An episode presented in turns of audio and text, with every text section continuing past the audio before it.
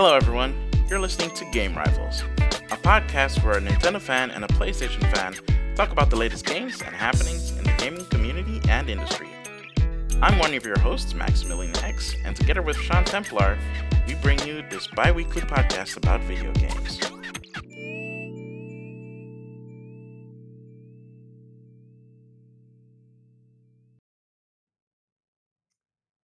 Alrighty, welcome back everybody to a new episode of the Game Rivals. I'm one of your hosts, Sean Templar, and on the other side is my good, good friend. Maximilian X. Yo, Hey, everybody. man. What up? How are you doing? Ah, I'm good. I'm good. I'm not. Yeah, it's been a it's been a good couple of weeks, at least in terms of gaming. Yeah, I actually look forward to those to the, these recording sessions. It's kind of hard to contain because it's every once every two weeks, so it's really hard to sit still. And every time we have one of these sessions, like, yeah, we're gonna do this again. exactly. Yeah, man. Ah, man, good times, man. Good times. Good times to talk about a lot of interesting stuff that's happened. Oh, indeed, indeed. Let's get started with our first segment, the news. I think you want to kick this off with something really cool that happened last week. Well, something interesting that happened last week. I wouldn't necessarily call it cool because it's been rumored for as long as the Switch has been out, which is the mm, Switch Mini, in quotes, which has now been officially revealed as the Nintendo Switch Lite, And which is a handheld. Yeah, because it's a handheld only Switch, which does not hook up to your TV. It does not hook up to a dock. It has none of the moving parts, so no rumble, no IR camera. Um, still not sure about the motion control. I'm pretty sure it still has the motion sensing, um, and it doesn't have removable controllers, and it's a little bit smaller, but it has an improved uh, chip in it, so the battery life is a little bit better, like a half hour more. But yeah, basically, um, It sounds It like says- uh, it's light on features. well, it's light on features and it's also cheaper. And don't be a wise guy. Sorry, just so it's really easy. Do did they announce the Dutch pricing? Because we know the US pricing. No, because here's the thing when it comes to at least Nintendo and European pricing, they don't do um they don't set a price, they don't set a market price for their devices. They just say, well, there's what the market would expect and basically retailers are allowed to price it how they want it as long as it's within that range, which is also the reason why in the US, a Switch costs two ninety nine, but in like for example the Netherlands, it costs three hundred and ten euros if you buy it new. Um, if you look around, you can find it for either three hundred, or if you are just very desperate, you can find it for three fifty. But If, mostly, mo- well, most of the time, the three fifty is actually a bundle which comes with a game. but let me get this straight. The normal Switch is 199 or 299 in the States? In the states, it's two ninety nine. 299. And that's without And- tax. I'm assuming that's without yeah that because it's MSRP MSRP so it's without tax. So depending on which state you buy it, you either have you have you either have to pay more tax on it or less or none at all. I thought like- they would just say, hey, it's 299 and then just literally replace the dollar sign with the euro sign because that's what Sony and Microsoft do. They just take the US pricing. yeah, and they Nintendo it- doesn't do that. Ah, they swap out the dollar for the euro pricing. yeah, Okay. yeah, they, Nintendo doesn't do that. Well, at least Nintendo Nintendo doesn't suggest retailers do that. Re- retailer just do their own thing. So when like for example the Switch came out first back in 2017, there were places that were selling the Switch for at least 20 euros more than you should be paying for it. So yeah, it's kind of a rip. Yeah. But yeah, the Switch Lite in the US is going to cost 199 MSRP. Um, I'm assuming that it's probably going to be in the similar range in in Europe, so about 210 euros or 200 euros in and around that ballpark, which is about 30 euros or so less than the new 3DS. Is there a 3DS? Yeah, the 3D, the new 3DS is still like the new 3DS still exists, but I thought they already stopped that because of the Switch because it's Nope, it's not been limited. discontinued, and Nintendo said they are not discontinuing it anytime Are they soon. still They're not supporting it software wise. Yeah, because are they making games for it? Not themselves. Nintendo themselves have have the last game that that um the last game that came out was I think Mario and Luigi, uh, one of the Mario and Luigi RPG remakes. Um, there was there was a there was a new game from Atlus that came out um, around E3, which is um, Persona Q2, Okay. which is a uh, Etrian Odyssey uh, clone, a really good one by the way. Huh. But uh, yeah, that uh, that there's not a lot coming out on the 3DS, but they still say that they're supporting it, which makes sense because the 3DS line is not just the new 3DS, because now you also have the new 2DS, which has the same chip as the new 3DS. So, but it's a lot cheaper than buying a three a new 3DS. So for people that want something cheap for their kids that doesn't break easy, that's what they go for. But as I was saying when these rumors were swirling around about the light, this is literally so that parents can buy Pokemon for their kids on Switch and not have to worry about it breaking. You hope. No, no, no, no, because it's one whole unit and it's a screen can still pretty sturdy unit. What? Screen could still crack, right? Uh, my Switch screen hasn't cracked, and I dropped it like a bunch of times, Well, and it's a bigger screen. lucky you. No, I mean Nintendo always tends to invest in, you know, half decent equipment. So, and they're pretty good with at least the engineering part for the most part. So I don't worry about when they're making something that's handheld specific. They're kings of the handheld market. They are the handheld market. Basically, yeah.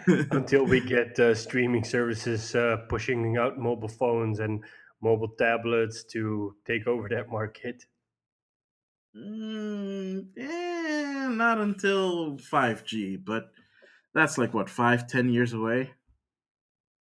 I I wonder. I think 5G might be here faster than we actually think. I think in the Netherlands, 5G will be here like within two years, maybe, maybe a year, maybe two years, because there Mm, are don't know. countries around the world already in which they're using them. I mean, for example, they have 5G in Korea, I believe, in South Korea. Yeah, but I think that's mostly because Samsung. I don't know.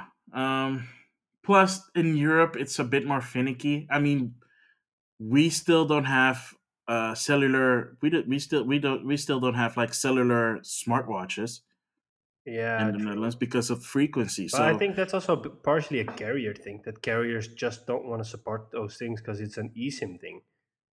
no, no, no, no. I mean, they support it in other European countries. Yeah, but then It uh, is literally because of the frequencies. They either don't want to invest in it or oh god, maybe there's something else going on with the frequencies. Maybe they don't have the frequency the maybe they don't have the bandwidth yet in the Netherlands. I don't know. yeah, because uh, a portable switch with a 4G connection would make sense. That's what the Vita had, for example. Yeah, but people didn't like that because they tied that to AT and T in the US. So Yeah, but for example, here, if if I got if I could buy a, let me put it this way.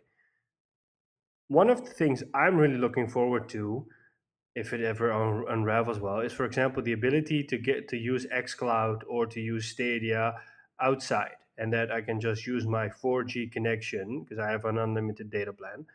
I'm Mm. actually looking forward to using my 4G connection to be able to play for, Forza Horizon on the go, for example, in, when I'm committing uh, on the way to work, commuting, or for example, if I take my MacBook with me and I'm somewhere and I just want to feel like playing Battlefield, I'll just being able to play Battlefield through either Stadia or XCloud, yeah, I mean because that's uh, for me that is a win. I mean, I don't need XCloud or Stadia at home because I have hardware for that already. But True. if I want the handheld experience, and yeah, um, people know that I don't have a Switch because the games in there are games that I would want to play on the Switch, kind of which I did, such as Zelda, which I loved.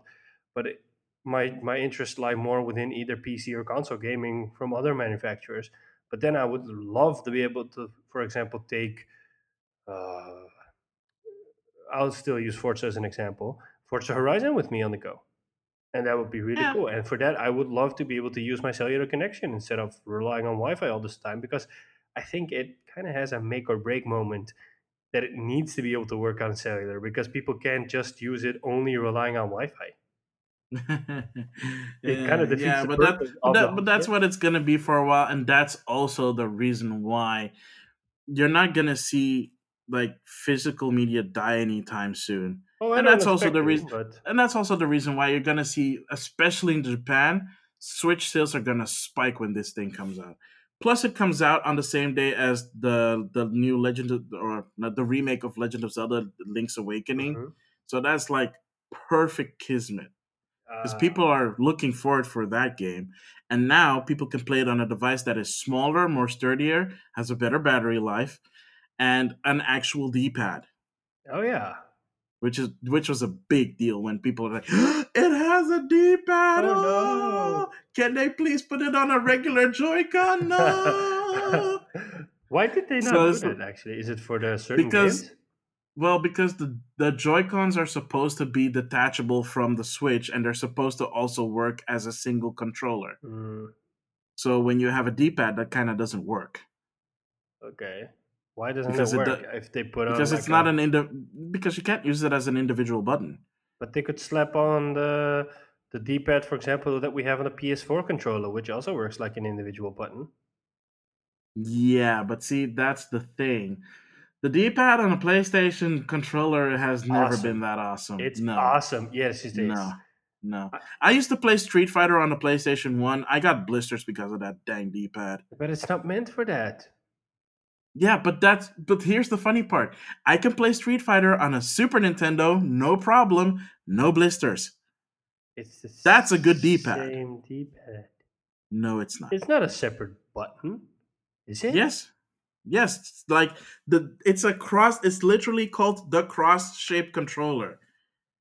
That's why it's called that way. And the D-pad on the on the PlayStation, the only reason why it's that way is because well, Nintendo held the patent for the D-pad for a long time. Huh. I love the D-pad on a PlayStation controller. Yeah, it, for certain games it's fine. Not all games. Yeah, I don't play Whereas the, games. the D-pad on a Nintendo system is like good for all games. Okay. But we can agree on this. The D-pad on the Xbox 360 controller was by far the worst thing on the planet. Mm, yeah. Yeah. yeah, I we won't got argue something with to you on agree that on. one, yeah. uh, I mean, so yeah, I mean, so yeah, the, the light is something to look forward to. I'm not gonna get it though because I already own a Switch. Oh, it'd be so weird if you just bought another Switch. I mean, I have no idea why, in God's name, you would want to buy another Switch. but I won't lie. You like the The color, Pokemon one looks really nice, Okay. and I'm almost, almost tempted to get that, but I'm like, no, nope, nope. Oh I'm good. God. I don't need it. Let me put it. I, I was actually thinking about okay, maybe I should buy it because of the price point. It's really interesting. But then I thought I might as well spend spend the extra hundred bucks and then just buy the normal Switch because then I can also hook it up to my TV and also detach Yeah. the Joy Cons because Yeah, I'm not that big of a hand. At least when I had my Switch, I always had it at home. I never took it with me to play outside. I would either play it at home on the couch, in bed, or docked. So I'm not the the the group. you're not a handheld player. no, I love Which is, my Vita, like- but there's nothing to play on it. Yeah, but I'm. The, here's the ironic part. I am the complete opposite in that because I take my Switch everywhere. I don't do that. No. Like unless it's for like an like a function or something, I don't take it with me, obviously, because that would be weird. But I, that's what I used to do before I got my Switch. I took my 3DS everywhere. It was always either in my pocket or in my bag, and I had always something loaded in because you know you had the eShop on it, so you can download games. Where you know I had this like neat case that I got from Club Nintendo when Club Nintendo still exists that has like at least what is it nine? It was three by three, so that was nine. So like eighteen games in there that I could just take with me. It's like in this neat little case. So yeah, I mean, there was a time that I was mostly only playing like 3DS games or DS games, which you probably could tell from my um, hidden gem recommendations from the past couple of weeks. um, but yeah, I mean, I can see this actually making the Switch grow even more this holiday season. And this holiday season is all for Nintendo because A, Sony's not bringing anything out. Except B, Microsoft already announced that they're bringing out their new console. So why would you buy a new system unless you're buying maybe like the Xbox One S bundled with, with like three or four games? Except Death Stranding. Except Death Stranding. But the people that want to play Death Stranding already own PlayStations. Yeah, fair point. And it's So- the question if Death Stranding is gonna live up to the vague hype it's creating. I exactly. to be honest, I normally always pre-order a Kojima game, and with this one, I'm actually gonna sit out and wait what the reviews are gonna say because I don't want to spend sixty bucks on a game and then play it and then have mixed feelings. For example, Metal Gear Solid: The Phantom Pain, I bought Mhm. it, and I might as well have. I I wouldn't have mind waiting until it came into PS Plus because I sold my copy after I uh, finished it, and then I got it again in PS Plus. So I think I actually would not have minded to wait for that. Okay. Oh, only time will tell. Yeah. So, yeah. Speaking of weird D-pads, by the way, though, Oh God. Um, You want to Microsoft talk about did some- abominations? no, because it's not an. Well, first of all, it's not an abomination It's because we were talking. abomination. It looks No, so it's not an abomination because let me let me say let me just explain it to the to to the listeners before you before you like dip into this. abomination.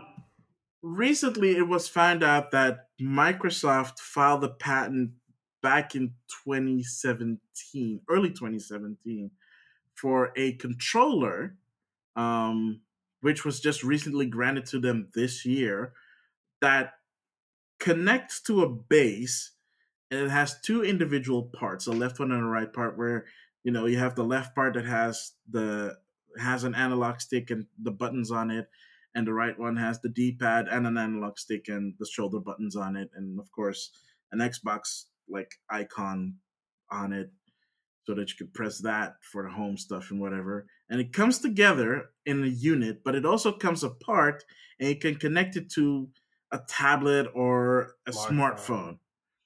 And it kind of looks like something that we just talked about, as it kind of reminds me of a Joy-Con system which is fine because well the patent's probably for xcloud like a way Yeah. to use uh, xbox controller for xcloud but people are also thinking that oh maybe this is the controller for the Scarlett which would make sense because the Scarlett is probably going to push stuff like xcloud and that um, console server service thing that you can do for free. So if you can do that for free, why would you not have a controller that you can easily take with you on the go and use on your smartphone so that you can play games that are running on your Scarlett? I'm actually hoping that they come up with, or maybe I'll just need to find out on AliExpress, one of those whole contraptions you click on your controller and then you can just click your smartphone into it. Kind of Yeah, like kinda an, uh, like- Nvidia Kind of like the. Gamevice. Yeah, or the Nvidia Shield. Yeah. Or the the portable one. I would love that. And then I'll just use my Xbox One controller, and then I'll Yeah. use that. Uh, at least, but here's the thing: patents are just one. Patents are just patents.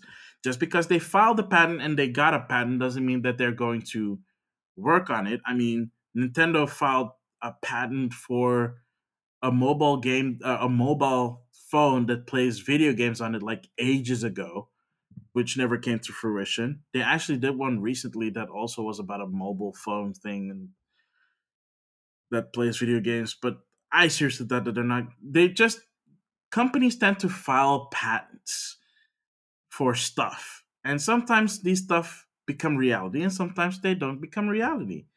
And the main thing that you're hung up on is because of the what it looks like in the patent. It looks ugly as hell. But patent drawings are always ugly, and they're always not representative of the final design. I cannot just imagine it being comfortable in my hand because it basically looks like they split an Xbox controller into two and then just attach the two sides to a tablet And then it, it almost did- feels like I'm holding a motorcycle steering wheel with a tablet in the middle of it. I mean, they couldn't be comfortable. I cannot imagine that be comfortable. Did you see the 3D mock-up that someone made No. based on the patent drawings? It was so ugly. Let me just Oh quickly look that up. I just want to laugh. Uh, it's so bad. But here's the thing. But I told you this when I when the news first broke that don't base it on what the patent looks like because if that was the case, then the Switch would be this weird oval thing with two holes in it where the where the where the uh, um, where the joysticks come out of and digital buttons around like the screen and the screen is like this weird oval piece of crap. Oh, this looks so ugly. Oh, this is so ugly. See, that's why. See, that's what I meant. With looks like a steering wheel on a, of a motorcycle with a screen in the middle. but that's because it's a patent drawing. That is so not how it's gonna look No, like when I it's see. done. I'm seeing 3D mock-ups, and it looks even worse. I know, but again, that's not how it's gonna look like. It's just so that they convey the idea. Well, they're conveying the idea in a really wrong way. I don't feel like playing a motorcycle game with my Switch or uh, with my with my tablet. But here's but here's the thing. Like people are like, oh, that looks so weird, or like, oh, they're copying Nintendo. First of all, people always copy Nintendo. Ah. PlayStation. PlayStation. oh wait, because we Um, copied your asses and then we kicked your asses in a console war twice, or actually three times. Irrelevant. Irrelevant. Yeah, that's the exact same thing I would say if I were in your position. Irrelevant. Objection overruled. No, but my point is, is that it makes sense from an XCloud stand Yeah, standpoint. If that is what's gonna be the the Project Scarlett's controller, and their focus is gonna be on having hardware and cloud support, then having a controller that does that is actually pretty brilliant. Definitely. They should maybe um, uh, uh, bring out these Stadia bundles, you know, those xCloud bundles in which they do it with Stadia Pro. You get a subscription for stay uh, for xCloud and you get a controller in for a cheaper price. That would be nice. And maybe one of those holders to either plug in your uh, phone or a stand for your tablet. Actually, that wouldn't be half bad. Yeah, because the Xbox controller is really nice. It's one of the better controllers out there. And of course, we haven't You had mean the Xbox One X controller? yeah, the One S or the One X controller. No, I've actually never. Actually, I've never held an Xbox One X control. it's One even X more controller. comfy, comfier than an Xbox uh, 360 controller. 360. Yeah, and there's friends of mine have the Elite, which they are super happy about having bought, even though it's uh, 150 bucks. They say Are they pissed off? Are they pissed off about the Elite oh? 2.0? no, no, because they already have their Elite for when it first came out, so they've been using it for years and really happy with it. Yeah. I heard a They're I heard like, a weird "Ah, story damn, I need about to uh, actually like get that. I heard a weird story about SCUF controllers, which I was kind of surprised about today. what on earth is a SCUF controller? Don't you know what a SCUF controller is? Mm, I'm assuming that it's a controller that's scuffed. No, a SCUF controller is one of those pro controllers people use for uh, shooters such as Call of Duty. They're really popular in Call Oh, of Duty scenes. yeah, and yeah, uh, right. a friend of yeah. ours told me today. Yeah, he has one. He I has remember. one, and he told me that one of his analog sticks broke, and that the analog stick would constantly just think it was pushed forward, so your character would automatically walk forward without without being pressed. And then he contacted those guys, and he said, "Hey, I have a problem with my controller. Is this something we can fix in warranty?" And they said, "Well, we only provide six months of warranty on the controller." And he said, "Yeah, in the states, but not here in the Netherlands. We have extra laws here." And then they said, "Oh well, we can help you." And he was really pissed, and he said, "Okay, we can do this the easy way, or we can do this the hard way." And the hard way means legislation, act, and stuff like that, or or uh, legal acts and stuff like that. And eventually, he told me that he just wrote a note and he shipped off his controller with that note, and then they shipped his controller back, and he was, and the controller was fixed. No, Yeah, seriously? no contact, nothing at all. It's just he sent it up, they fix it, they send it back. That was so weird. I thought they might as well for the money you've paid for one of those controllers. Those controllers Wow, are really dang. expensive. Yeah, no kidding. Yeah. He was like really looking for. I remember because he was like all excited about when it was gonna come in. So yeah, Yeah, wow, freaky. yeah, man. All right, well, that's cool. Yeah. I mean, it's a cool thing that they do that. They better for the amount of of the money they charge you. I had an issue with my SteelSeries headset last year. One of the batteries was swollen. It has one of those setup boxes uh, kind of thingies, and you just plug in the Mm. battery and it charges the battery. And I took out the battery, and one of the batteries was swollen. I'm like, "Oh, okay. So reach out to them. I say, hey, my battery is swollen. Can I maybe get a replacement battery on the warranty? Is that something you guys could cover? And then they sent me an email saying, okay, this is what you have to do. You have to smash and physically destroy your headphones. No. And my headset was broken, you have to smash your headphones, and then you have to send us a photo of the destroyed headset with the serial number on it, and then we will give you a coupon code, and then you can order a new headset. And then I sent them an email back saying, "Okay, that's super cool and all, but I see that you just have the replacement batteries for the headsets on your site. Can't you just send me a replacement battery?" And then they said, "Oh, that's actually a better idea. Here's a coupon code." for the batteries." Why? and I ordered the batteries and I got the batteries in. Why is he trying to make you commit fraud? No, because I was afraid if I was if I smashed my headset, they'd say, "Well, now you smashed your headset. Now we can't provide warranty on it anymore." Because they would certainly. Oh, that is so weird. wrong. Yeah, I know. I That was so completely freaking baffled by this solution. I thought, "What the hell is this? I've never had this before." What? They- I'm super happy with my headset, by the way. I've had it for almost three years now. It's really nice. It's starting to act up a little bit, so I might reach out to them again for warranty or whatever. Yeah. But I, that was one of those mind baffling moments. I'm like, ah, okay. If you actually want me to physically destroy my head, I was actually thinking, how am I going to destroy the headset? Like, normally you just throw it against something, but they had a really specific way in which they wanted to see certain things on the photo. Do oh, I need to drive over it with a car or something? You know? oh my goodness. Yeah, it was just so weird. One of the strangest Oh, customer support incidents I've had. Oh, good grief. Oh, speaking of shady practices, man, G2A.com. Oh my god. Yeah, that's so weird. that is probably the most interesting rabbit hole that I've been in gaming wise for quite a while. Cause um I mean I just I told you like bits and pieces about it earlier, but for those of you listening that are not in the know, if you're not into PC gaming, I, I can get that. But if you're into PC gaming, that you totally know about G2A, which is a website where you can buy game keys. Um, I would say not unlike I would say not unlike. Did you just switch? No, I dropped my headphone adapter on my. Okay, it sounded like a switch, like. click. Oh, really? yeah, like oh, oh, he secretly bought a switch. You're so into that ecosystem that you're just hearing sounds that aren't or associating sounds with with the Switch. Uh, yeah, I mean, okay, so G2A, a place where you can buy key codes. Problem is, about half of the key codes that they sell is either stolen or gotten by ill gains. Yeah.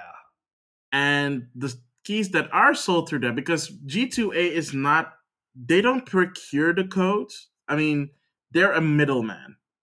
I can. So uh, people see sell their codes- I bought something through them. Wow, you did? Yeah. So And it worked? yeah. So um, I buy if I get buy a game on PC, I either do it through Yeah. Steam or through Origin. But I, as Okay. everyone else in this world, do not have an infinite pool of money at my disposal. So True. sometimes I want to scoop up a deal. Yeah, they can go to Humble Bundle. uh, for example, and earlier this year, I wanted to buy Motorsport Manager for the PC, which I've been playing a lot, if I spoke of enough. Um, so I thought, hey, you know what? The game on Steam is 60 bucks. Let me just check if I can find a better deal. I found a deal at G2A for 9 euros and 77 cents. That's a huge saver.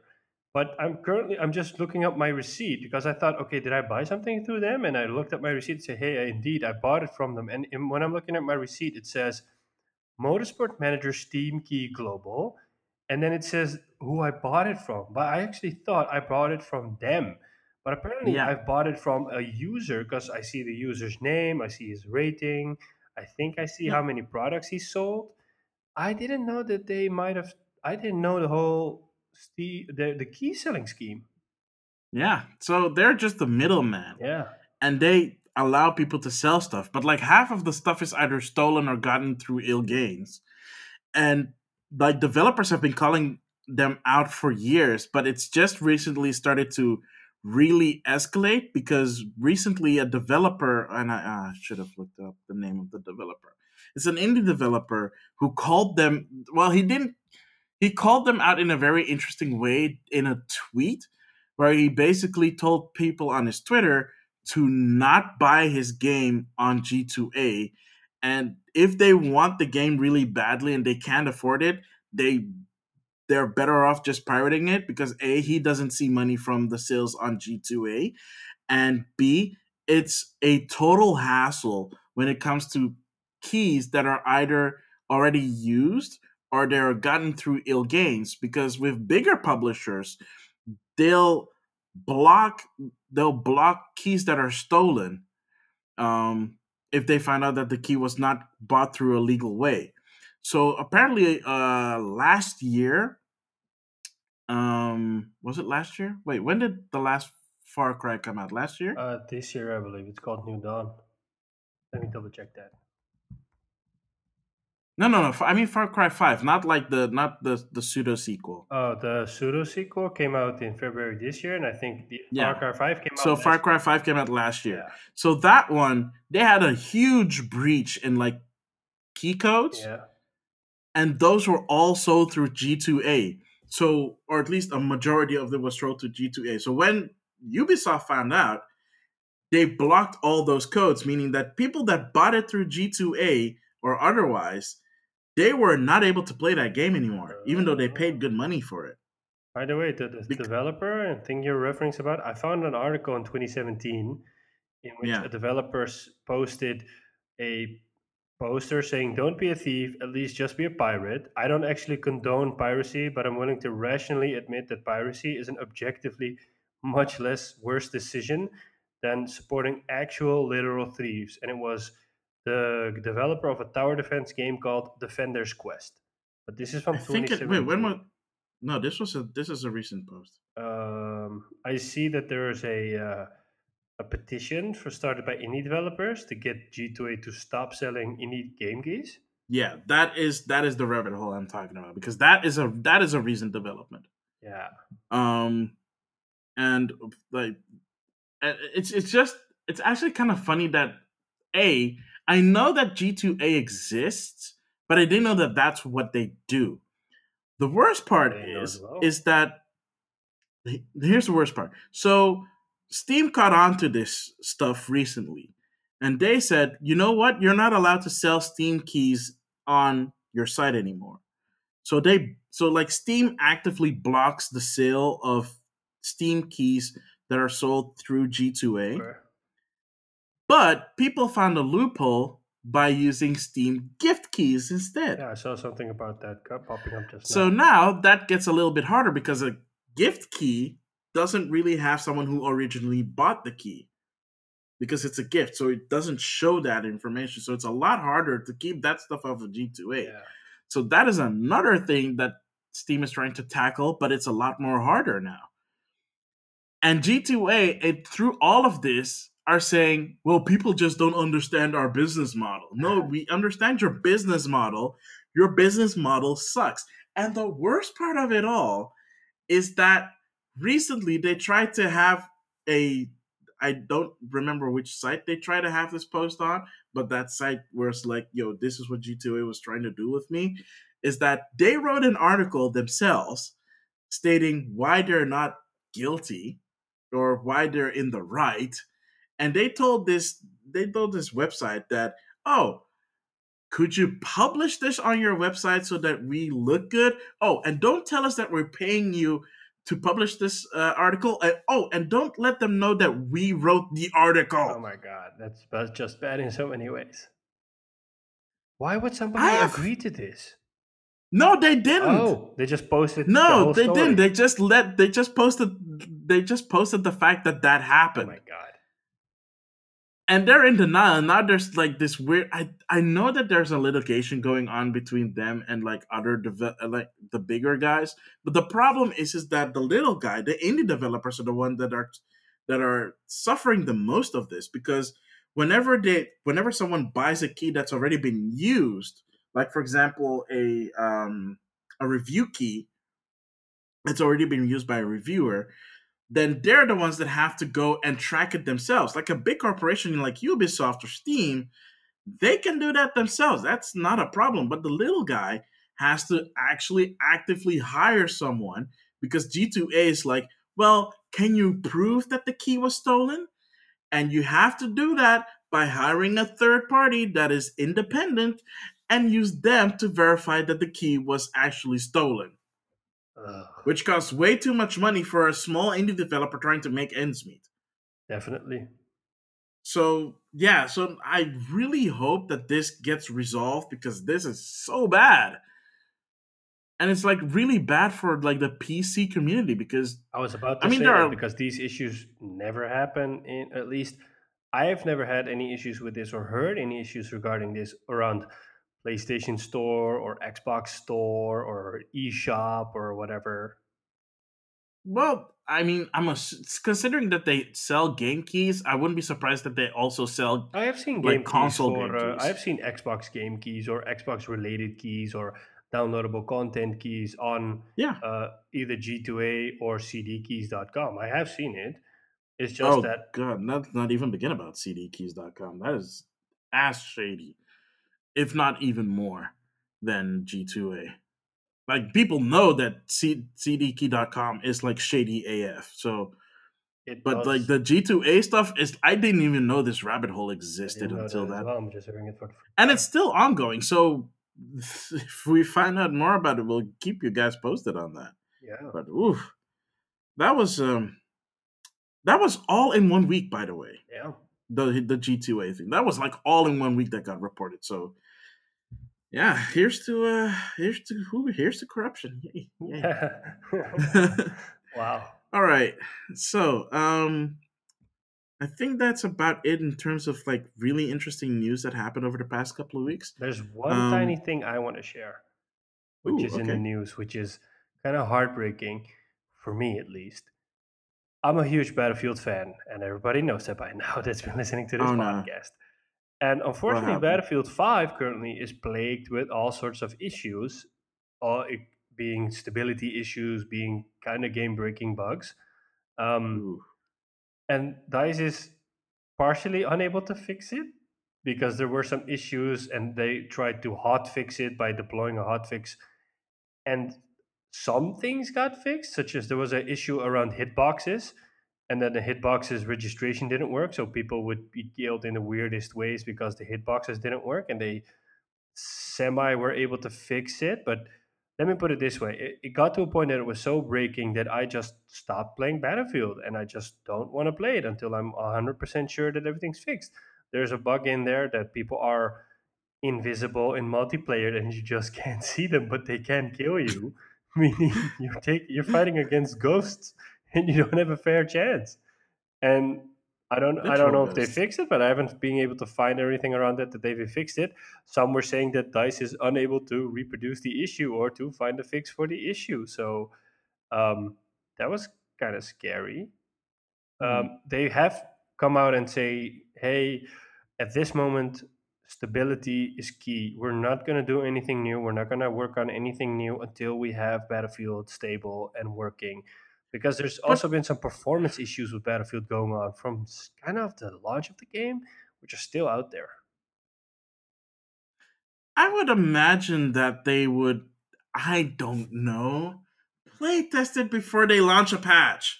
Uh, they did, but the tricky part is, is that um, they they posted an explanation around this, I believe, on Twitter or on the website, and I don't know all the details anymore.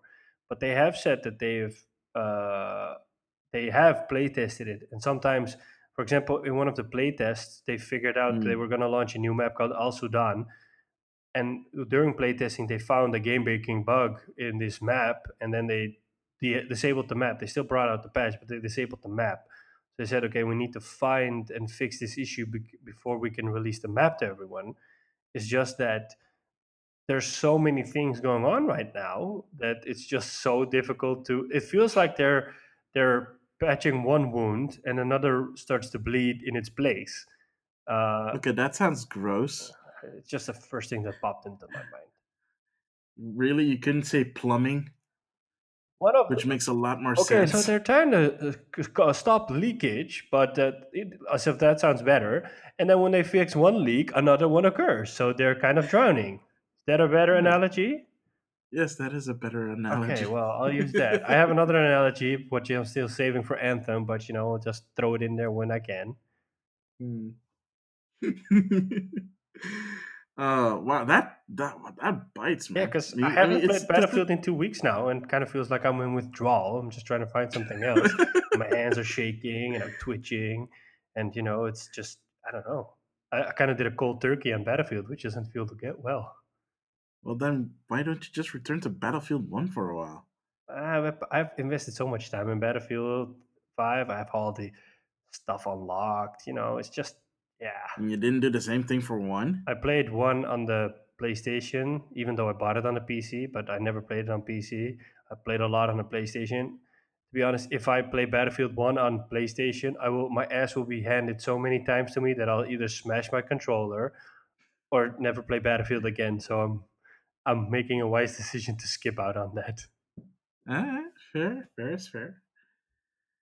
Oh, I hope that gets fixed soon because it doesn't sound like it's gonna fix the gonna get fixed anytime Because at soon. E3 they teased us with the upcoming ones, and they really teased us with some amazing stuff, such as Operation Underground, which is a remake of Operation Metro from Battlefield 3, and the Pacific is finally coming to Battlefield. I mean, it's like dangling a big bag of candy in front of your nose, saying you're gonna get this whole bag of candy. Oh, your teeth are gonna ache because of the sugar. And then in the last, just when you reach out to grab the bag, they slap you on the hand, and say, "No, man, we're not gonna do that. We're thinking about your teeth. We don't want your teeth to rot out in one go." I'm like, I decide if my teeth rot out, rot out, or go. I don't need you to decide that for me. I'm old, wise enough.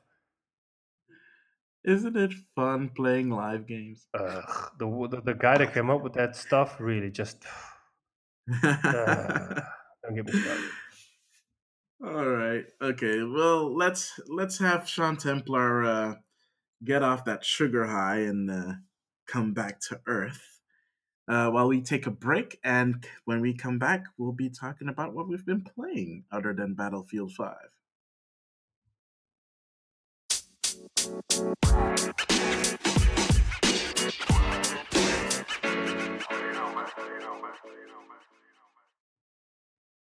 And welcome back to the second segment where we talk about the games that we've been playing in the past couple of weeks. Sean Templar, what have you been playing?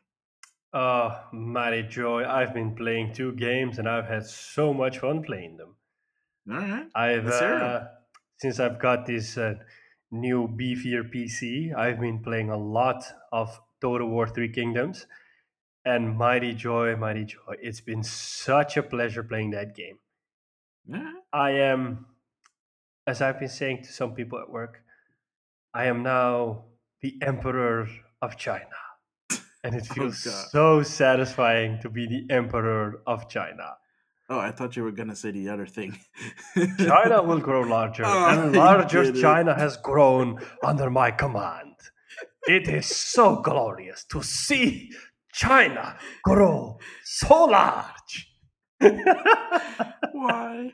Uh, Because I that, that was on that one. That one was on my. That one was on me. I admit it. If I could talk to my armies and inspire them, it would be the exact words I would have told them. You have helped China grow large, and for that I will reward you. Um, so I've been play. What what's cool about Total War is that um, you you choose a. I've explained this briefly. You you choose a faction, and with that faction, you start playing the game. Um, it's important that you you have certain goals you get from factions in the game that you can do, but the overall goal is to unify China because China is basically falling apart because the current Han dynasty is falling apart. And all sorts of people are trying to seize the throne. And eventually, your, or at least my faction's idea is to unify China under one banner and to create this peace.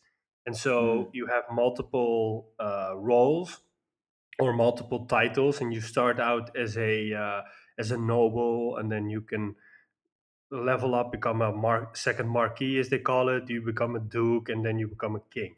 And when you're king, you basically pronounce yourself emperor of China. and then or at least an emperor. And then what happens is two rival factions will also uh, claim legitimacy and say, no, no, no, no, your claim is not legitimate. We are also the emperor. And then the game kind of divides itself into these three kingdoms, hence the name Three Kingdoms. Oh, um, so it is basically Romance of the Three It Kingdoms. is literally Romance of the Three Kingdoms. And that's the beauty of it because all the characters from Romance of the Three Kingdoms are there as well. Right. And so you can choose between, I've explained before, romance mode, which is basically the, the heroic mode of the Romance of the Three Kingdoms. So your heroes are these heroic units which can take on armies, or you can choose mm. for record mode, in which it's a basic total war game and they can just die as any other human being.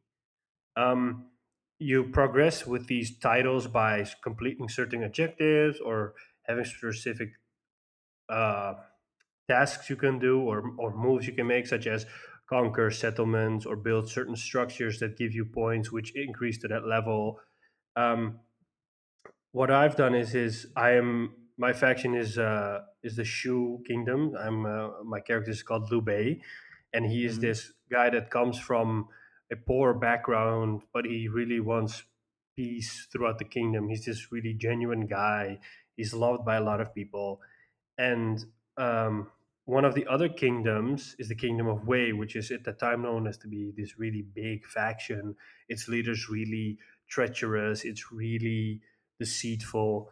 Um, and quickly on in my game, what happened is, is we got into this delicate moment of there was this fragile peace throughout China, in in which nobody dared to attack each other. So eventually, what I did is I started to grow bigger and larger, and then I uh, I vassalized a lot of factions. So I told factions like, okay, you can be part of my faction. You will keep your independence but you will give me taxes and kickback and stuff like that, but I will protect you under my banner. And eventually I became pretty large and I thought, okay, this is the moment in which I need to take one of these kingdoms on because I can't stay in this stalemate forever. So I yeah. started to come up with a plan and attack the kingdom of Wei. And mm-hmm. before I knew it, my other vassals started approaching me saying, Hey, if you want, we can join in the war. I'm like, Yeah, let's do this. And they joined the war. And eventually I started pushing this huge they had the huge part of the map, and I started pushing them the Wei Kingdom back slowly, eventually taking them out and taking their seat. Along the way, I might have kind of lost my I, my lust for blood might have begun over the top, in which I executed a lot of generals that I captured from the other faction after a battle. Whoops. Yeah, a lot of uh, a lot of um, other factions started to get mad at me, saying, "Oh, you're ruthless, and you killed my family, or you killed my kin." Or, and I thought, "No, I don't care, man. You will not defy me.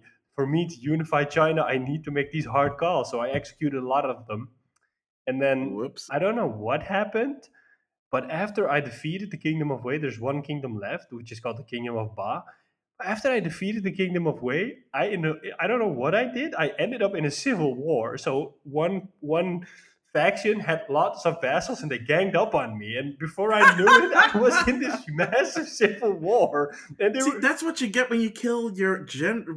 That you kill the enemy generals. Yeah, yeah, just for kicks. Yeah, and then all these factions are fighting against me, and I want to make peace with those factions. And it says no, you can only make peace with uh, the the master of the vassals, and the master of the vassals hates my gut because I executed this family member. So I'm trying to struggle. I'm losing yeah. territory on all sides, and then eventually there's an option in diplomacy in which you can say make this work, and then they will suggest the things. They'll say what they want. So eventually, I have to give up two yeah. territories, a lot of money, a lot of food to create this peace, and then I did it. Now I am in this really fragile piece, and then one of my vassals started to act uh, act up, talk bad. I thought, you know what? I can't deal with this right now. So I annexed him, and when you annex him, oh, no.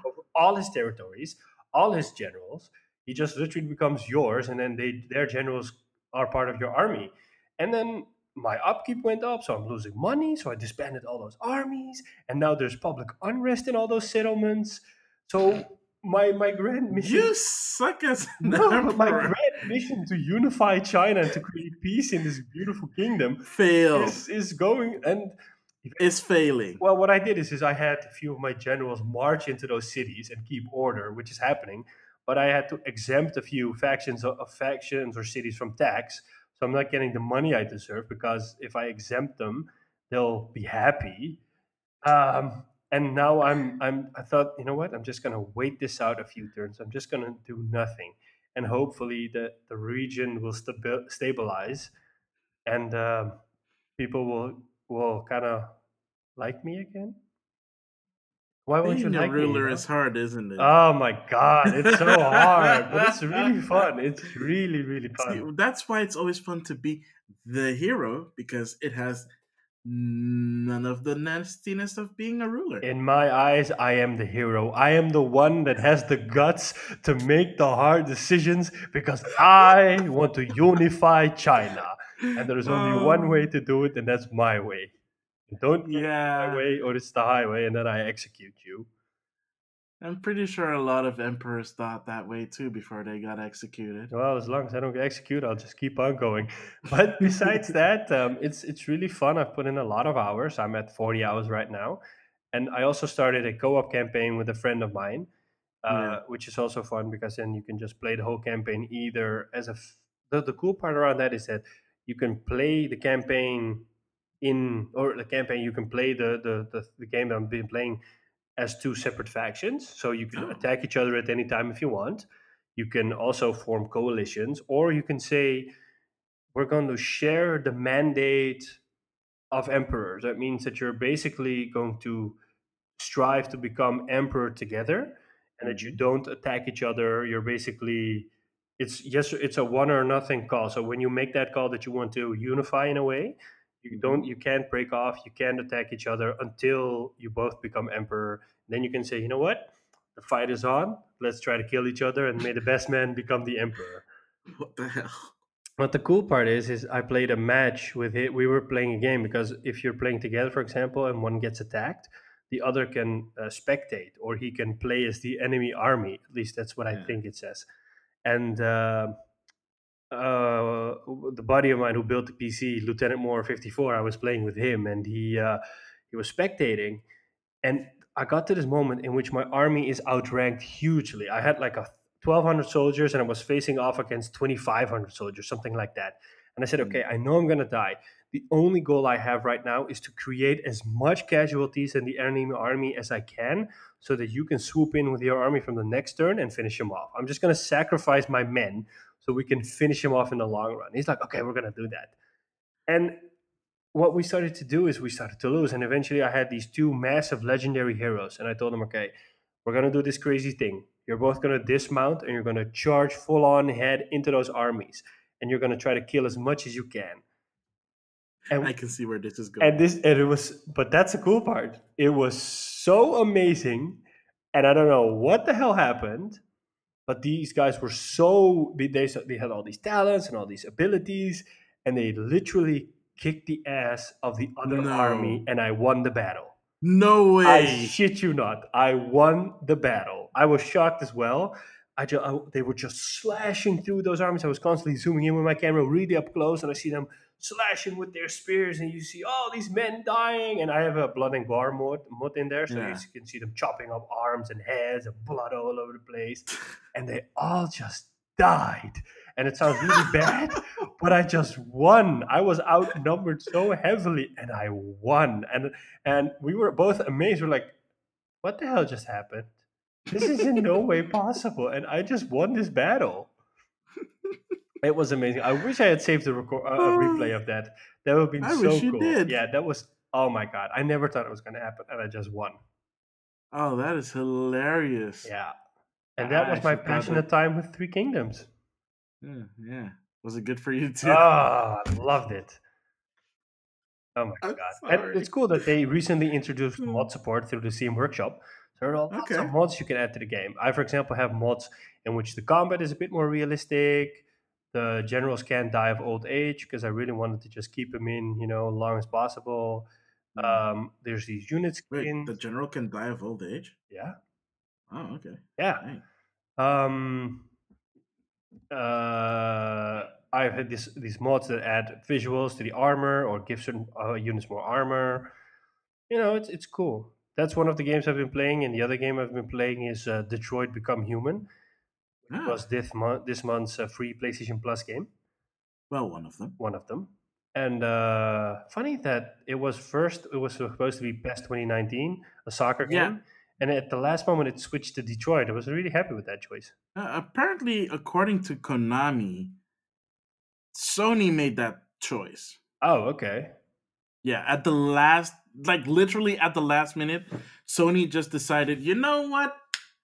We are, uh, we've been, we, apparently, they've been getting too much complaints that the past couple of games have been too many sports games. Mm. So they're like, okay, let's take this out. We'll keep Horizon uh, Turbo in there, and uh, we'll put in uh, Detroit Become Human. And it's not just Detroit Become Human; it's the special edition, Yeah. the deluxe version that comes with Heavy Rain. Yeah. So if you missed out on Heavy Rain the past two times, then you're in luck because this is the third time you're getting Heavy Rain on PlayStation 4, I or at least on PlayStation 4 Plus. I got a platinum for the PS3 version, so I'm never playing that game anymore. I actually started playing the game a while ago, but unlike Fahrenheit, I kind of can't really get into that. So I don't know. But uh, yeah, um, that is an interesting thing that they did. I'm kind of I want to play Detroit to become human as well. I'm not. I don't know how. Like, how has it been so far for you? I really like it because um, what I loved about Heavy Rain is that you have uh, choices, and based on the choices, you get multiple endings. And I, I saw Mm. all the endings for that game, and they were pretty different. And um, with this, you after you complete every level, you go you see a flow chart of all the choices you made and all the choices you missed out on. And Oh. sometimes these there are multiple endings to a certain level, you can Yeah. just you can't see what those options were, but you can see what you missed. And sometimes there are these super long flowcharts in which the narrative or the game or the level branches off in so many ways. You think, oh wow, oh I could have maybe done that differently, or maybe I could have done this differently. So the game really motivates you to uh, finish the game or try to play the game again because of those different endings. Um, basically, the game revolves around that in 2083, that we live in a world in which androids have become part of our lives. They're in a way slaves because just they just do our dirty work. They serve us. They help us with raising the kids. They clean the house. Um, they do all these sorts of things, and then some of them start to go against their programming and start to become what they call deviants in the game. They start to be try to be autonomous and try to think for themselves, and they start to feel emotions. That's strange for a robot, of course, but yeah, they start feeling fear or happiness or even love later in the game. You see different examples of it. Yeah. Um, and you play as these androids. You play as uh, Connor, which is a detective android. He is uh, a state-of-the-art prototype android, which which uh, works as a negotiator. That's the first mission. There was also the demo that came out before the game came out, in which you have to negotiate the freedom of a little girl that's been held hostage by its android nanny. Um, You play as a woman called Kara, which is a uh, household android, which got which is uh, part of this really really poor family. Father lost his job, is a drunk, is a drug addict, has a little girl, and but he can afford an Android. yeah, that's strange. Yeah, because these androids are all they, you know, it's it's like getting a phone. You know, it's really cheap. You can pay in installments. Uh, Well, it's like getting certain phones. yeah, um, but uh, it's it's it's that way. And then you play as another uh, android. He's called Marcus, and he is this uh, kind of this. I wouldn't necessarily say sl- uh, slay. I would say caretaker uh, uh, android. Have you seen the movie Les Intouchables or Les Intouchables? Is a French Yeah, movie in which uh, a uh, an old man is in a wheelchair and, Yeah, and his Getting the um, the caretaker is like uh, I think it was a black man. Uh, yeah he uh, Yeah, he's actually from the street in a way the guy and then he Yeah. becomes friends with him and he helps him out it's basically the same setup same person Oh, of color same uh, same guy in a wheelchair uh, kind of setting The guy's an artist. Wow, Detroit Become Human, borrowing a lot of different influences, isn't it? Yeah, yeah. And then um, there are certain events that happen in the game, and because of those certain events, the characters are led on their own journeys. Um, the detective one gets paired up with uh, with the actual detective, and they try to find out more about these deviant cases that are starting to occur more and more, and they start to murder their owners or their hosts, to put it that way. Um, the Kara one is uh, is uh, trying to escape together with the little girl, and Marcus is trying to spark a revolution slash a rebellion of the androids in a way. Um, so there's a lot going on. The cool thing is is that the characters that you play with are actual real life people. So a lot of them have starred in movies or TV shows. Oh, you mean uh, they did performance capture? Yeah, and Ah, there are also NPCs that you play together with are also known Hollywood actors. Alright. Yeah, that's I think it's a theme Quantic Dream generally uses because they also did, Did they that do that for Heavy Rain? I mean, I know they did that for Beyond um, Two the Souls, other for game. example. Yeah, William yeah, Dafoe yeah. was in there, for example. and uh, Ellen Page. Ellen Page, yeah, yeah, Yeah. yeah. I don't, I can't remember if they did it for Heavy Rain. At least I can't remember if the characters are are real life characters. But I know that with the last two games they've done, Beyond Two Souls and Detroit, Yeah. these people I've seen them in TV shows, for example. Yeah, Yeah. So if you haven't tried it out, um, download it on the PlayStation Store for with your PS Plus subscription. You have one because it's free this month. yeah. It's I mean, I already game. claimed it. I well, the same reason I haven't been playing um, uh, Division Two lately is because I don't have space on my hard drive, so I Oh need to God. invest in an external hard drive for that. Yeah. But uh, right, cool, awesome. Um, anything else you played? That's it. Just tell me what you've those been playing. Oh, right, because you couldn't play Battlefield because you're gone to Cold Turkey. I don't want to talk about it. It's a sensitive subject.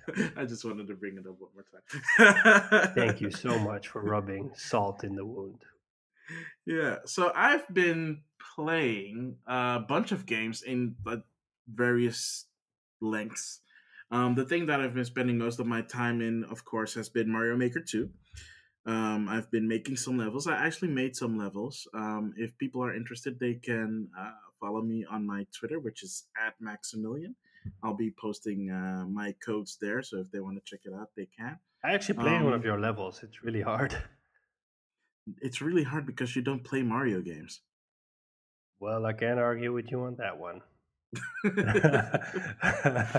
because that was the that was one of my easier levels. Oh Because the, the the the other level I made was way more. Uh, This isn't was- encouraging me to uh, even try uh, anymore. No. no, bec- I mean I'm gonna. The, the thing is, I'm learn I'm relearning how to make Mario levels because I learned how to do it in the first Mario Maker, but I haven't touched that game in like two years, so I have to relearn all that. The cool thing is that Mario Maker Two actually has a very cool and in-depth way of learning levels. The first way is to play the story mode, which the first game didn't have. Um, they have a bunch of levels of varying degrees of uh, difficulty that actually teach you a in a playing way how to design a level and they also have these interesting videos i would say where you're being taught how to make good respectable levels through a pigeon named, named yamamura and a girl named nina a pigeon so that's that um yeah, so I've been playing the story mode. I actually finally beat it, um, which is great because it gives you more stuff to do in the game. And I've been playing some other people's levels in varying degrees. A lot of them are either really trolly or, yeah, just really trolly. But some of them are really cool because what some people have been able to do is make music in Mario Maker. And it's something that they did in the first Mario Maker, but in this one it's even better because they have a few more tools to do that in. And I played some levels like one of them has the music for Splatoon 2 in it, recreated in a level, which is really cool. And another one had a piece of uh, music that was uh, from Donkey Kong Country. I think the one of the boss themes, which is so cool because all you do is just run through the level and the music is playing. That is so. I don't know how they do it. I don't know how it works. I'm gonna try and figure it out so I can do try building one myself. But that is really cool. Um, so that's what I've been doing, at least with Mario Maker 2. Um, fun to jump in and out and stuff like that. So that's that. I have to say what that I've... the level creation tool you showed me, it yeah. really looks nice and accessible. It's not that oh, it is. complicated. It is. It's very accessible. Like that's the only like actually that is the only gripe I have with this game because at least on the Wii U, you had a separate tablet to do that in. So you had a display on the screen, but you also had a tablet with a stylus and where you can fine tune your levels That's and nice. then jump in and out and play. Yeah. The unfortunate problem with the Switch is it doesn't have the two screen solution. So you're either editing on the Switch itself, or when you put it in the dock, you have to use a controller instead. It's not that it's not doable with a controller, it's just that it's not as precise or as quick. I sense as uh, just taking the Switch out of the dock. An extension coming up for people that own a Switch and a Switch Lite that you can just dock your Switch and then grab your Switch Lite and then use that as the way you're just described. that would be the ultimate if cash only. grab. If only. Well, yeah, no, really, if only because that would be really handy. Um, if you could do, if that was something that you could do, I would totally welcome that. By the way but I don't think that that's something that they're gonna do. So it's you know either or. Um, but they added like a whole. They actually added so. How do I explain this? So the original Mario Maker had four styles that you can choose from: Super Mario Brothers, Super Mario Brothers Three, Super Mario World, and Super Mario Brothers. Or sorry, New Super Mario Brothers U. Ugh, long title. um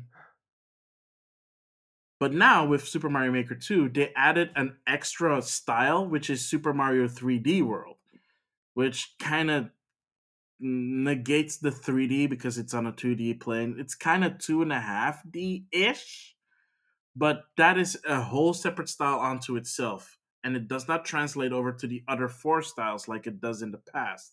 Because if you make, for example, a level with the Super Mario Brothers style, you can just tap on a button switch to like for example super mario world which is my personal favorite um, and then it'll switch and the level will stay the same with all the elements switch to the super mario world tile set. But you can't do that with the super mario 3d world because that uses a completely different physics set and a completely different tile set.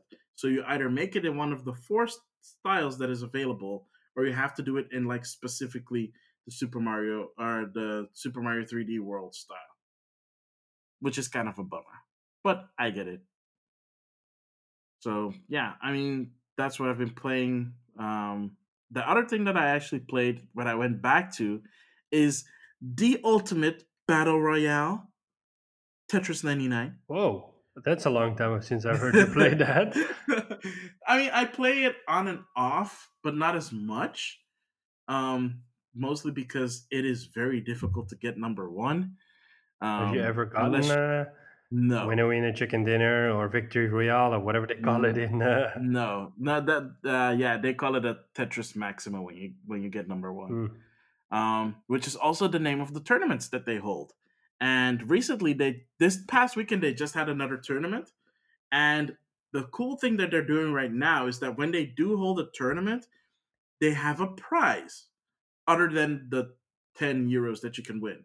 Because let's wow. face it, that's a lot. The 10 euros that you can win in the eShop is a lot more difficult because you have to win like a bunch of tickets and you only get a ticket per 100 points and you only get a certain amount of points when you win a certain rank and whatever. Um so now they also have like if you get the first 100 points, you win the the um, what is it? The you win the theme of that tournament.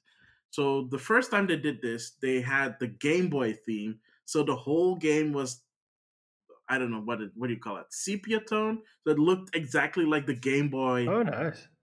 Um, the Game Boy Tetris with the Game Boy tile set, and like Game Boy borders and the sounds and everything was Game Boy.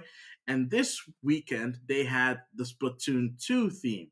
So the music was Splatoon 2, the sound effects were Splatoon 2, the colors were Splatoon 2, the borders, everything was themed after Splatoon 2 because in another thing that I'm gonna mention real quickly after this, it's about Splatoon 2 that's coming to a close. But so I played that this weekend, so I can at the very least get the the theme. So I did that. But I played my last set today, and I actually got seventh place, and it was probably the best I've played in weeks. Wow! Because I was in the zone, and I started that set off really bad because I was making mistake after mistake. and I was like, okay, I'm I'm gonna get wrecked. But then I started getting into the zone and I was putting block I was putting tetraminos where they belong, and I was just kicking butt. I was kicking so much butt. I'm like, oh, oh, oh, I, okay, okay. Now I'm in the uh, I'm now in the last 50. Oh, now I'm in the last 25. Oh, now I'm in the last 10. I can do oh no. Oh, oh no, I made a mistake, and then I lost. I ended up seventh, which is good. Not as good as my best because my best was ending fifth place. But this was a victory for me because it was the first time in a really long time that I ended up in the top ten. so, so yeah, I mean, so now at least I have that theme permanently.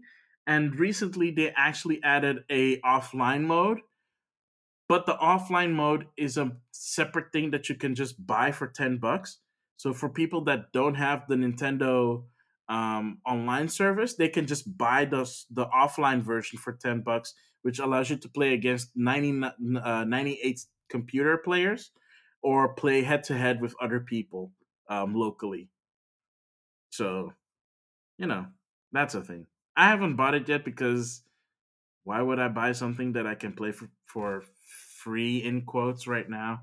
I'm going to ask you the million dollar question, and then I'm going to, mm. if you answer that question wrong, I'm going to tell you why you need to stop buying games until you've done this. Right. Have you finished Horizon Zero Dawn? I'm gonna take that as a no. So maybe you should just keep your money in your pocket and finish the effing game before you buy. I'm not gonna. I'm not gonna buy the Tetris one. I'm not gonna buy it. I mean, I don't get it buy anything. My, Jesus. I'm well, never to get you a game for your birthday anymore. I'm to finish it, I promise. Oh, Jesus. You're keeping all in all uh, us in, in suspense, whereas people. I'm sorry, everybody. Oh my god. Uh, but I got really into Mario Maker too. Nobody cares about cha- Mario Maker. And I got a challenge, and I got a challenge from a friend who made this level that is just incompletable. I mean, it took him four days to finally upload the dang thing. I heard that because I heard that you have to first finish your level before you can upload. Before you're allowed to upload, which I it, love yeah. because that way you can prevent and like these impossible levels of popping up online. That's really cool that they moderate it in that way. Yeah, unless they were able to defeat the impossible level and upload it anyways. Hmm. Yeah. It took him four days to finally beat his own level so that it would upload. Hey, that's good. At least then it's not an easy level. At least I don't hope it's an easy level. It is impossible. Nobody's ever finished it. Besides, like it's online right now. I checked it today, and then still nobody's defeated it. I I actually put it on my Twitter as a challenge to like, oh, my friend made this level. It's unbeatable, but if you can beat it, like more power to you. Eternal so, respect. So, yeah, because he was like getting worried that nobody would finish it, so that and it because if it's not popular, it's not getting propagated, so people are not playing. Popular, or how many people played it? Yeah, you can see how many people tried it um, you can also see if it's popular by the amount of likes it got. Um, maybe you, so, maybe yeah. we should do a, a, a video around it. We just film you trying to beat the level, and if you can't beat it, maybe we should. Do you want me to go insane? No, but you know you have these challenges in which um, you know the, the, ice bucket challenge in which you uh, you do the ice bucket yeah. challenge and you nominate someone else to do it Maybe yeah. we should do it. If it's such an unbeatable level, let's see if if someone. oh, I'm else... sure that someone someone out there will be able to beat it. I'm just saying I'm not one of them.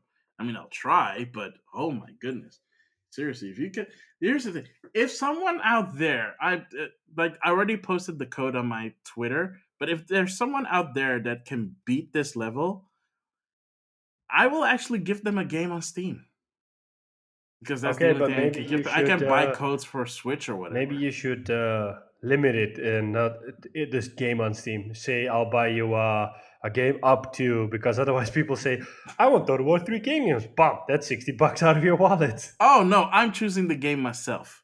Oh wow, okay. You'll get a game from me and you'll like it. And trust me, I won't make it a trash game. I won't make it one of those weird visual novel games. Give, give people Astroneer. Yeah, I mean, maybe. Yeah. Yeah. But uh yeah, um other than other than that, um I dabbled a bit more into um Bloodstained Ritual of the Night, which is not a game I bought. It's a game that I backed as a Kickstarter. So What's the difference you between a can- ga- buying a game and backing a game? You eventually give money to that game. that was 4 years ago. Oh wow. Yeah. Damn. So you can't say I recently bought a game. No, I just recently got a game that was released. So yeah, um, I got it on Switch. I- I think I said it on the last fixed the episode. Before. performance issues? They have not, No, that's a bummer. but I know that they're working on it. But there are like a bunch of other stuff that is kind of working against the Switch version. So they're working on that, and they have been giving regular updates as to where they are in fixing stuff. That's nice. So that is nice um whenever that whenever that happens i'll let you guys know what the- performance has been improved but other than that the game is not bad it's challenging and the frame rate can be kind of weird but it's not the frame rate is not that bad because the frame rate is at the very least stable that is the least of the worries Nice. the worries is more that the input lag is kind of all over the place Yeah, it's a bummer. Which doesn't work when you have to platform, when you have to do precise jumping. And that's kind of what the problem is with the game. It's why I'm not playing it at a constant pace because the game itself is pretty good. And I've gotten some sweet ass powers and abilities. But uh, yeah, it's just, I don't know, man. It's like, I want to finish the game, but it, I kind of wish they would, at the very least, fix the input lag. I mean, if they fix the input lag, then it's a total easy piece breeze through because that means that you can actually do the precise, the the precise platforming in there, um, and the precise attacks. Because sometimes I'll just hit an attack and the attack won't execute on time, or not execute at all, so it won't even register the input. And I've had the game crash on me twice, just by reading a book Damn. In the game. So that that sucks because now I'm because because you have to read the books because they contain um because they contain moves that you can do in the game and they contain information that you need to proceed in the game. So if you try and read a book and it crashes on you, you kind of have the feeling like maybe you should just skip the books. So yeah, I don't know. It it, it kind of has prevented me from playing it more, but Uh, if they fix that, then I'll be able to play it normally. At- the very least, I would be able to play it. Like if they fix those two problems, it fixes like a lot, like fifty percent of the problems that annoy me at this point. But other than that, it yeah, it's a fun game. I mean, it's not as pretty as on PlayStation 4 Pro or on Xbox One X, but it it's it's a fun game. It's Castlevania Symphony of the Night like. So those are the games that I've been playing. nice. Yeah. So Any last yeah, I comments you guess- want to add before we move on to our hidden gems? I well, I did touch a bit up on uh uh Horizon Horizon Turbo Chase on PlayStation, like for a bit, just to check out how it feels in comparison to playing it on a smartphone. But As Yeah, long feels as the same. Horizon Zero Dawn just don't want to talk about it. It's a different Horizon Yeah. that takes up a lot less space than friggin' Division Two. Like seriously, like the the patch is the same size as the game. You know what? I'm not gonna get into it. Yeah. Um. Yeah. So that's it for what we've been playing. Um, so stick around, and after this, we'll be talking about our hidden gems.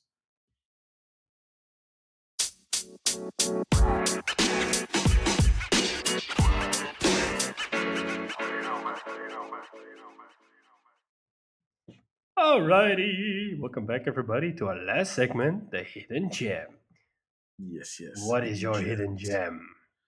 Well, my hidden gem, I, I said that last time was the last time uh, for a while that I was gonna do a handheld game. Is this another 3DS game? It's not a. It's not a 3DS game. Is this another DS game?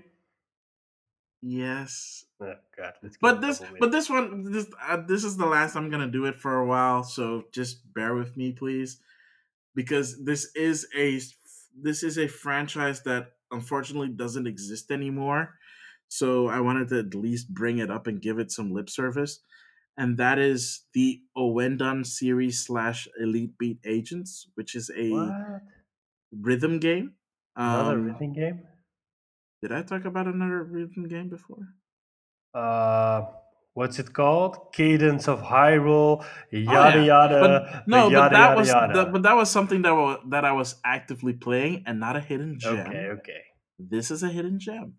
Um, it is a series that came out during the heyday of the DS, so 2004. No, not 2004. That's actually when the system came out. Uh, 2005, 2006 um, ish around that time. It's published by Nintendo, developed by iNiS, which is a developer that doesn't exist anymore. Um, well, it doesn't exist anymore as iNiS. It's rebranded. Um, but it is a unique rhythm game where you use the bottom screen to do the actions for the game, tap and drag on rhythm. Um, and well, the cool thing about this, if you're anything into Japanese culture, is that you are a cheer squad or an Ouendan team, as they call it. Oh God! And you cheer people on during their lowest point of their life. So, for example, there's um, a guy that is a doctor who is giving up his very luxurious uh, career as a doctor to move to an island and be the island doctor. And this is a very weird island because, according to the islanders, the doctor fixes everything. So, not just regular patients, he has to fix electronics, he has to take care of the animals, he has to fix fences and stuff like that. And then he hits a low point to where he screams to the heavens, Oh, and done. And then the team appears, and that's when the stage starts, and you basically cheer him on as he does his tasks. And there are very different like scenarios, like weird ones. There's one where um, you cheer on a company that builds things, and they suddenly get attacked by a 50 foot cat that's destroying the city. So they pull out their mech to defeat the giant cat. And then they have to get cheered on by the Ouendan. There's one scene where um, a guy is trying to get cell reception and you're trying to cheer him on. There's like these weird scenarios. And the final battle for the second game, for example, is saving the world from a meteor strike. So you have to cheer on the entire world into deflecting the meteor, which, well, to spoil the ending, doesn't end well. Kinda, sorta. Um, but it's a really cool series. In Japan, there were two games that came out. In the West, we actually had a localized version called Elite Beat Agents, where they switched out the Ouendan team for a secret service team that cheers on people when I they're in I trouble. remember something like that. And it's fine. The reason why I'm putting more emphasis on the Japanese version is because they use Japanese songs. Japanese songs that they license, like J-pop and rock and whatever um, you can imagine is in there. And then, of course, in the localized version, it's all you know Western songs that are um, either royalty free or where they can get the license for easy. So it's you know, Village People and Cyndi Lauper and like stuff from the 90s. And they're it's fine. The gameplay is still the same. I'm just I at that time in my life I was getting more and more into J-pop, so I had I I liked those games more. It's just a shame that the I think it was after the second game got released. Soon afterwards, the the the company kind of went under, and then they rebranded as a different development team, and now they're doing, you know, like most other smaller developers, do they do mobile stuff now. Mobile stuff. Yeah, so, so it's kind of disappointing. Well, the, well, it's not like I'm not slighting them. I understand you have to put food on the table, but it's kind of a shame, really, um, because they were working with Nintendo, and Nintendo published all these games, and they were really fun. I mean, they were a niche title for what they are because they're rhythm games, so it's already a niche of a niche. And of course, you can't localize the Japanese version; you have to make it Western. But they're not that hard. I mean, you don't need it to be in English because if you understand the menus, then you can just play the games very easily. So if you if you're looking to buying it, I recommend either getting Elite Beat Agents if you want it really specifically in English. If you don't care about the language barrier, look up Ouendan or Ouendan 2 for the DS. Although one thing that did come out of that was a PC version that was made by fans. Wow. Called OS, OSU exclamation point, which you I think can download for free. I think it was a freemium game, and basically it's a community game, which means people in the community for us are making levels for that game. So you have like cool. a whole bunch of other songs in there, and it's just yeah, it's really cool. And you do have to play with the mouse, but if you have like a drawing stylus, I would assume that would work as well. Um, I played that a couple of years ago. I haven't checked up on the community, but I'm assuming that it's still alive and well because people, like, if it was up to people, there would be a new Ouendan game. But since they can't get that, they play us. So, nice. yeah, if you're into rhythm games, pick that one up. It's really fun. It's really cool. It's really easy to get into if you get the Japanese version. Um, and honestly, I like the scenarios in the Japanese version a bit better because they're really, really out there. Like one of them is uh, a mother accidentally tosses out a, a, her daughter's like childhood toys and she was looking for them and she's like oh i i'm sorry dear i threw them out with the garbage. And then the toys themselves come to life and actually make their way back to the owner and you're cheering the toys on. Sounds like toy story. Yeah it sounds like toy story but it's this cute little like monkey puppet and this toy soldier thing. It's like why would a little girl have a toy soldier but whatever um, like the Nutcracker, like that kind of oh, toy wow. soldier. So, but it's like this really hilarious scenario because whenever you do well, you see them really like working hard to get back, and if you do poorly, they also do poorly. So they're like making mistakes and like yada yada yada. And if you're like doing average, they go at like a normal pace. It's just so hilarious. It's just yeah. So if you're into rhythm games, pick that up like what however you can find it like if you can find it if you go to japan or find it on a resale website not g2a um pick it up. It's a good one. Get it.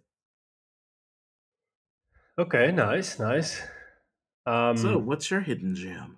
Mine is a game called the order 1886 Ooh. which is a ps4 exclusive made by ready at dawn and the guys at Dawn are known for making uh, God of War on the PSP at the time. They made mm-hmm. two God of War games on PSP, which were really good games. I thought they made three. I thought two. I'd have to check that. And they also made um, the the Daxter game. So you had Jak and Daxter, the Naughty Dog game, mm, and they yeah, made a separate Daxter game on PSP as well. And these was really good games. And then they did The Order 1886 as a PS4 exclusive for Sony, which is mm-hmm. a game I think I could best describe as the movie Underworld. I don't know if you've ever seen that movie with Kate Beckinsale. I've I've heard of the movie. Yeah, so it Yeah. basically I- is the be- the best representation. Uh, uh, to be- to um, wow, I just can't find it. To compare it to is Underworld in a steampunk Victorian Industrial Revolution setting. yeah. So you play as uh, a character who is called, I believe, Galahad. And basically, what's happened is that the Knights of the Round Table of the King Arthur legend have lived on through centuries and are fighting um, monsters, in this case, specifically werewolves. Uh, and they're trying to protect humanity from them. And then there are multiple characters that are part of these Knights of the Round Table, and they have the na- names of the Knights of the Round Table, such as Arthur and Lancelot. And if one dies, another could take his place, and it gets that name. And these characters are also, I thought they were either immortal or had long life. Uh, so they I would think it was. I think they lived a long life. yeah, they, I think they had a long life, and they could also, for example, if they got hurt, they could drink a certain potion which would heal them.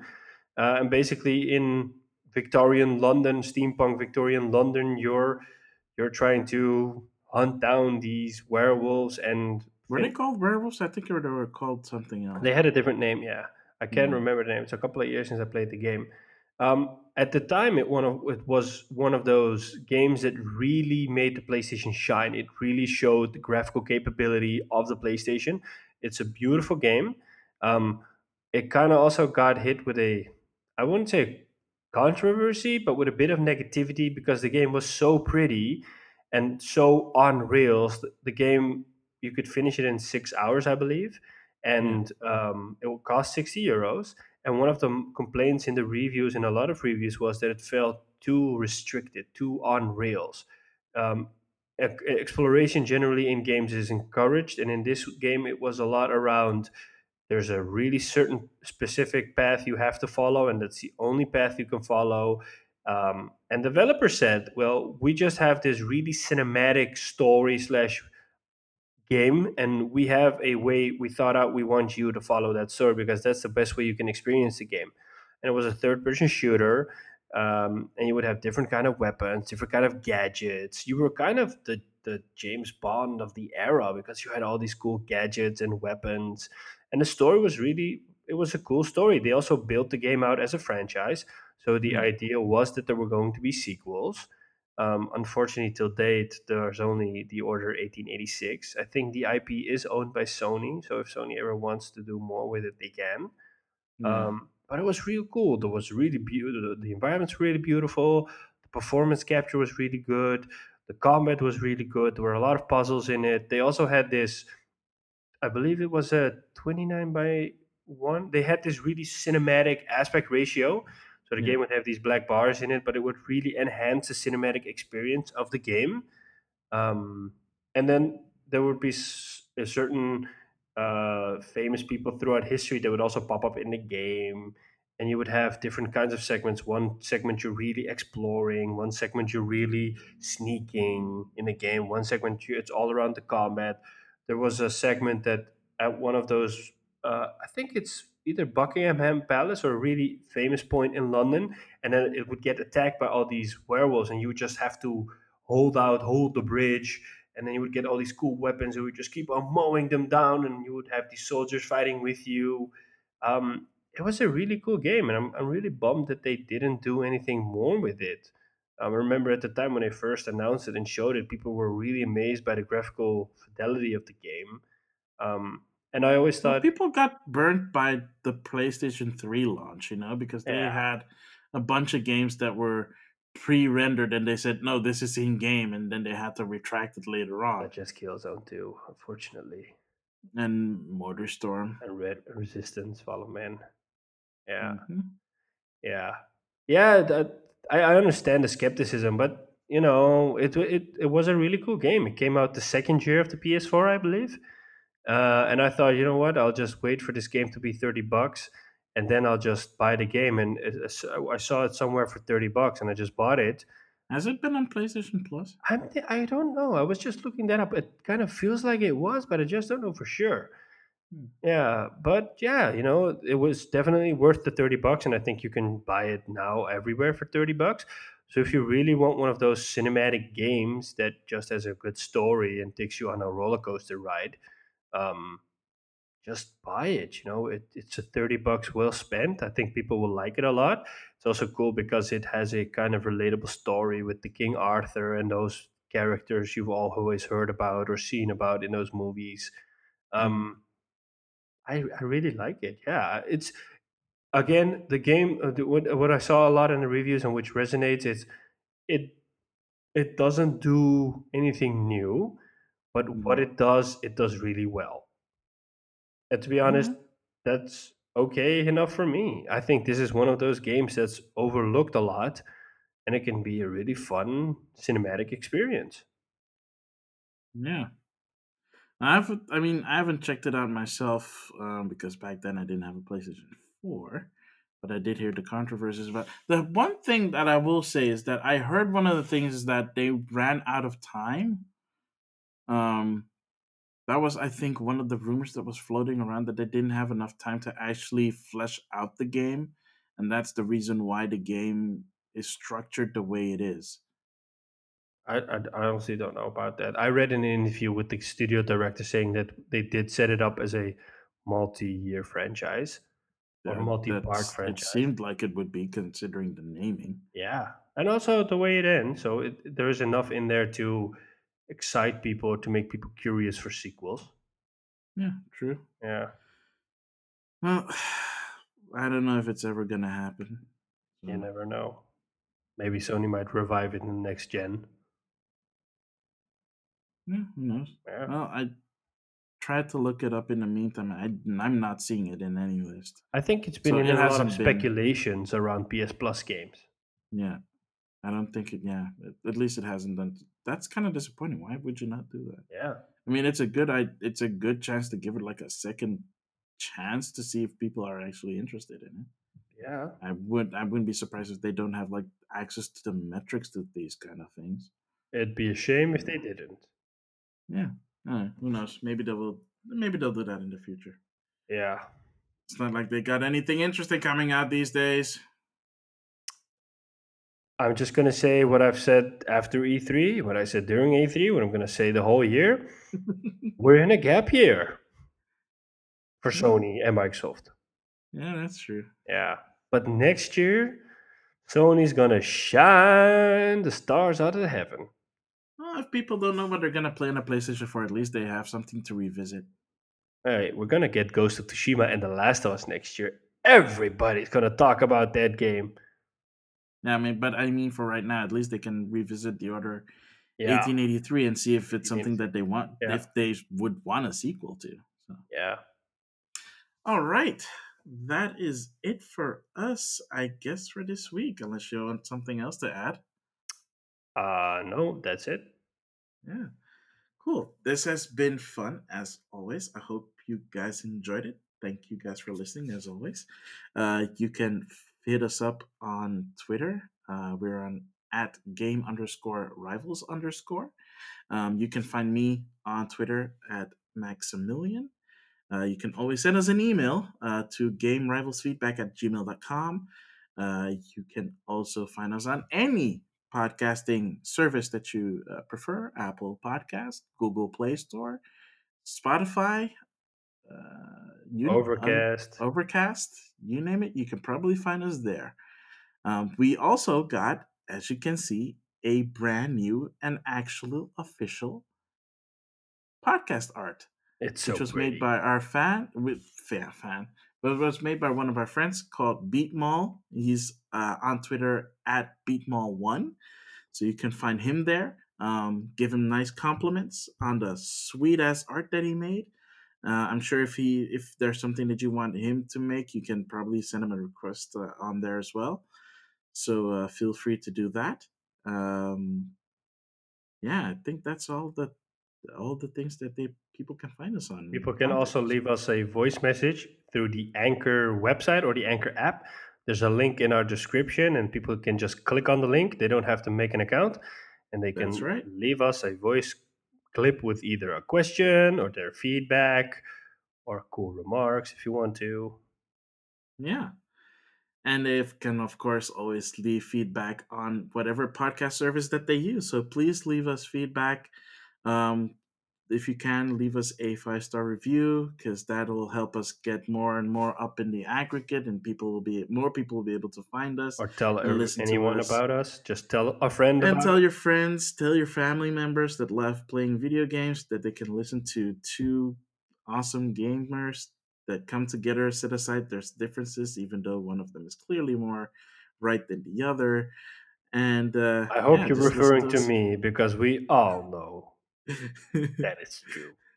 well, I'm gonna leave it up to the listeners because they know what's up. I think the listeners all have a PS4, so I think it's I'm gonna take this win and put it in my corner. I'm pretty sure that they also have switches, so I'm gonna put it in my corner. But this has been Maximilian X and Sean Templar. signing off. Until next time.